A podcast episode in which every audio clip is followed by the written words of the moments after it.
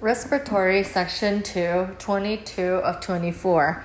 Control of ventilation peripheral chemoreceptors. The peripheral chemoreceptors are located in the carotid body at the bifurcation of the carotid artery. The transverse aortic arch also contains chemoreceptor, but its primary job is to monitor arterial blood pressure. The chief responsibility of the carotid body is to monitor hypoxemia, a PaO2 of less than 60 mmHg. They do not respond to SaO2 or CaO2. Secondary responsibilities including monitoring PaCO2, hydrogen ion and perfusion pressure. Response to hypoxemia, hypoxic ventilatory response.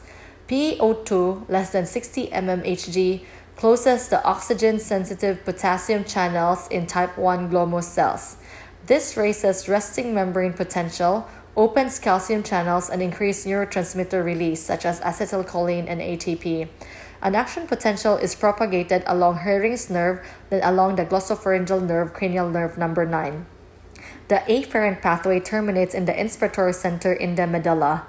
Minute ventilation increase to restore PaO2. Conditions that impair the hypoxic ventilatory response. Carotid endarterectomy severs the afferent limb of the hypoxic ventilatory response. This is why we don't do bilateral carotid endarterectomy simultaneously or very close to each other. It takes time for the body to recalibrate. Sub-anesthetic doses of inhalation and intravenous anesthetic of 0.1 MAC depress the hypoxic ventilatory drive, so post-operative hypoxia is not always countered by a reflexive increase in minute ventilation.